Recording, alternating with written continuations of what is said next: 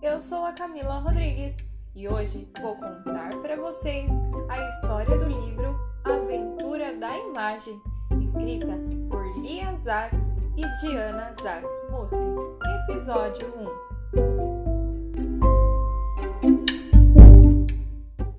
Desde pequenos, estamos tão habituados a ver imagens que nem percebemos o quanto elas estão presentes na nossa vida, dentro e fora de casa. Convivemos com as imagens o tempo todo. Elas estão nos livros, nas revistas, na televisão, nos cartazes, nos computadores, no cinema, nos celulares.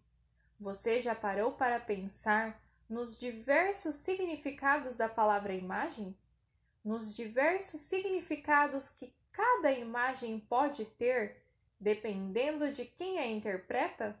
sobre o que a imagem tem a ver com a realidade, sobre as funções da imagem, sobre a evolução das formas de fazer imagem, desde as primeiras pinturas nas cavernas, as fotos de satélites? Há muito a se dizer sobre esse tema, não é? Este podcast é apenas uma introdução e convida você a refletir sobre o assunto.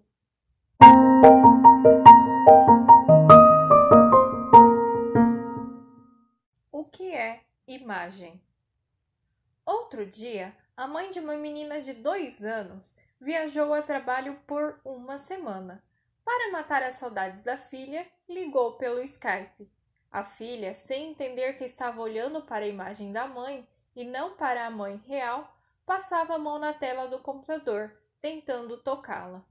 Mesmo quando sabemos que estamos olhando para uma imagem e não para algo ou alguém real, você já reparou como falamos dela? Por exemplo, apontamos a foto de um cachorro ou de uma árvore e dizemos: Olha, um cachorro! ou Olha, uma árvore! Mas, claro, o que vemos não é um cachorro ou uma árvore real, e sim a representação desses elementos. O artista René Magritte encontrou uma forma engraçada para dizer que o que vemos em uma imagem não é a realidade, mas a sua representação. No quadro que pintou, para mostrar que o desenho do cachimbo não é o próprio cachimbo, ele escreveu em francês: Isto não é um cachimbo. Um desenho, uma pintura, uma fotografia, um grafite, uma cena televisiva ou de um filme são todos imagens.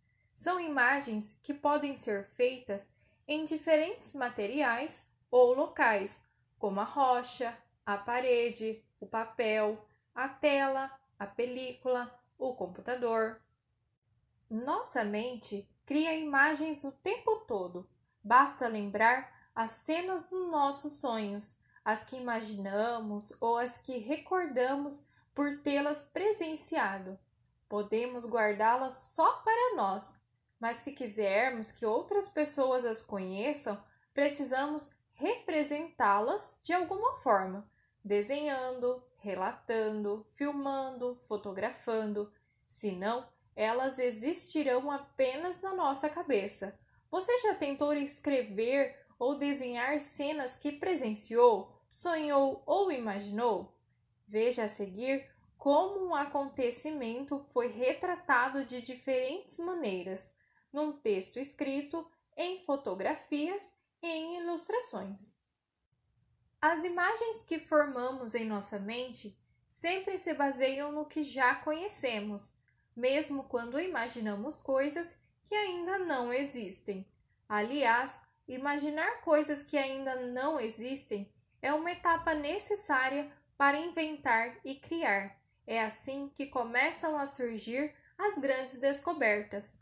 Observe as imagens aqui apresentadas. Voar sempre foi um sonho do ser humano e é muito provável que tenha sido a partir da observação da natureza, da asa de algum pássaro, como um morcego, que o artista e inventor Leonardo da Vinci imaginou e desenhou estes modelos de máquinas voadoras mais de 400 anos antes do surgimento das aeronaves. Veja ainda como um artista francês, há mais de 100 anos, imaginou e representou uma forma de comunicação que só veio a existir atualmente. Ele se inspirou no telefone e no cinema, duas grandes invenções que começavam a se popularizar na época em que viveu. Seu desenho lembra muito os programas usados hoje em dia, como o Skype, não é verdade? Ele só errou feio na maneira de se vestir no ano 2000. Provavelmente os conhecimentos daquele tempo não permitiam que ele imaginasse uma mulher usando, por exemplo, uma calça comprida, justa com camiseta. Por isso, ele a representou vestida com as roupas usadas naquela época. E o nosso futuro? Você já tentou imaginar? A imagem e suas funções. As imagens são parte fundamental da história da humanidade. Já nos tempos pré-históricos, os povos desenhavam nas paredes das cavernas onde moravam, registrando momentos de suas vidas e de seu cotidiano. Não é incrível olhar para as pinturas rupestres feitas por pessoas que viveram há 10, 15, 30 mil anos e reconhecer aspectos da vida delas? Na pintura aqui apresentada, por exemplo, é possível ver uma cena, provavelmente de caça, de um povo desse período. Mas será que essa pintura foi feita para contar uma caçada, para dar sorte na caçada, para enfeitar a caverna? Não podemos saber com certeza sua função para o povo que a fez, pois, como a escrita não existia nessa época, eles não nos deixaram narrativas. Para nós, no entanto, ela cumpre uma importante função. Comunica algumas informações sobre como viviam e até nos permite fazer suposições, como por exemplo, de que eram caçadores e comiam carne. As imagens nos permitem conhecer as roupas, os alimentos, os modos de vida, os móveis, os tipos de moradia, as brincadeiras de gente que está longe de nós, seja no tempo, seja no espaço. Veja como é divertido descobrir se conhecemos alguma das brincadeiras retratadas na pintura, jogos infantis feitas pelo pintor Peter Bruegel há mais de 400 anos. Informar é uma das funções das imagens e basta um olhar para que uma imagem comunique com mais rapidez e às vezes com mais força do que a escrita ou a fala. Bom exemplo são os ícones de sinalização, que podem ser entendidos por todos os povos. Outra função das imagens é a de ilustrar o texto escrito, como se vê nos livros infantis, enriquecendo, complementando e surpreendendo.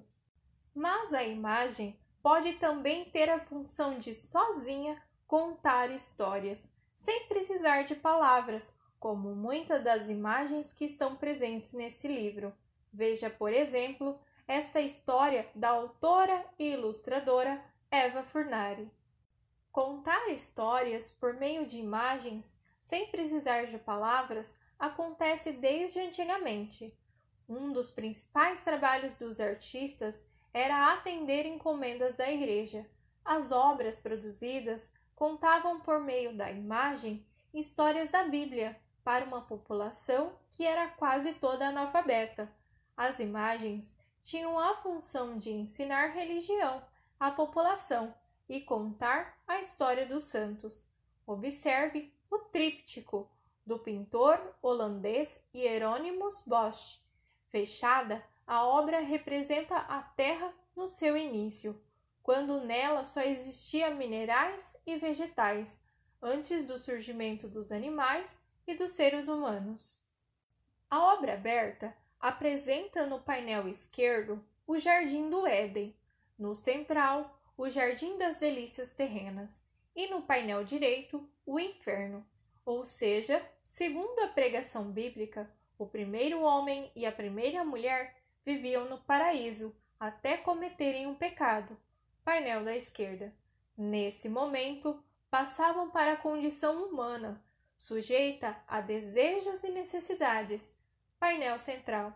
Dependendo do que fizessem ou pensassem, poderiam ir para o inferno. Painel da direita.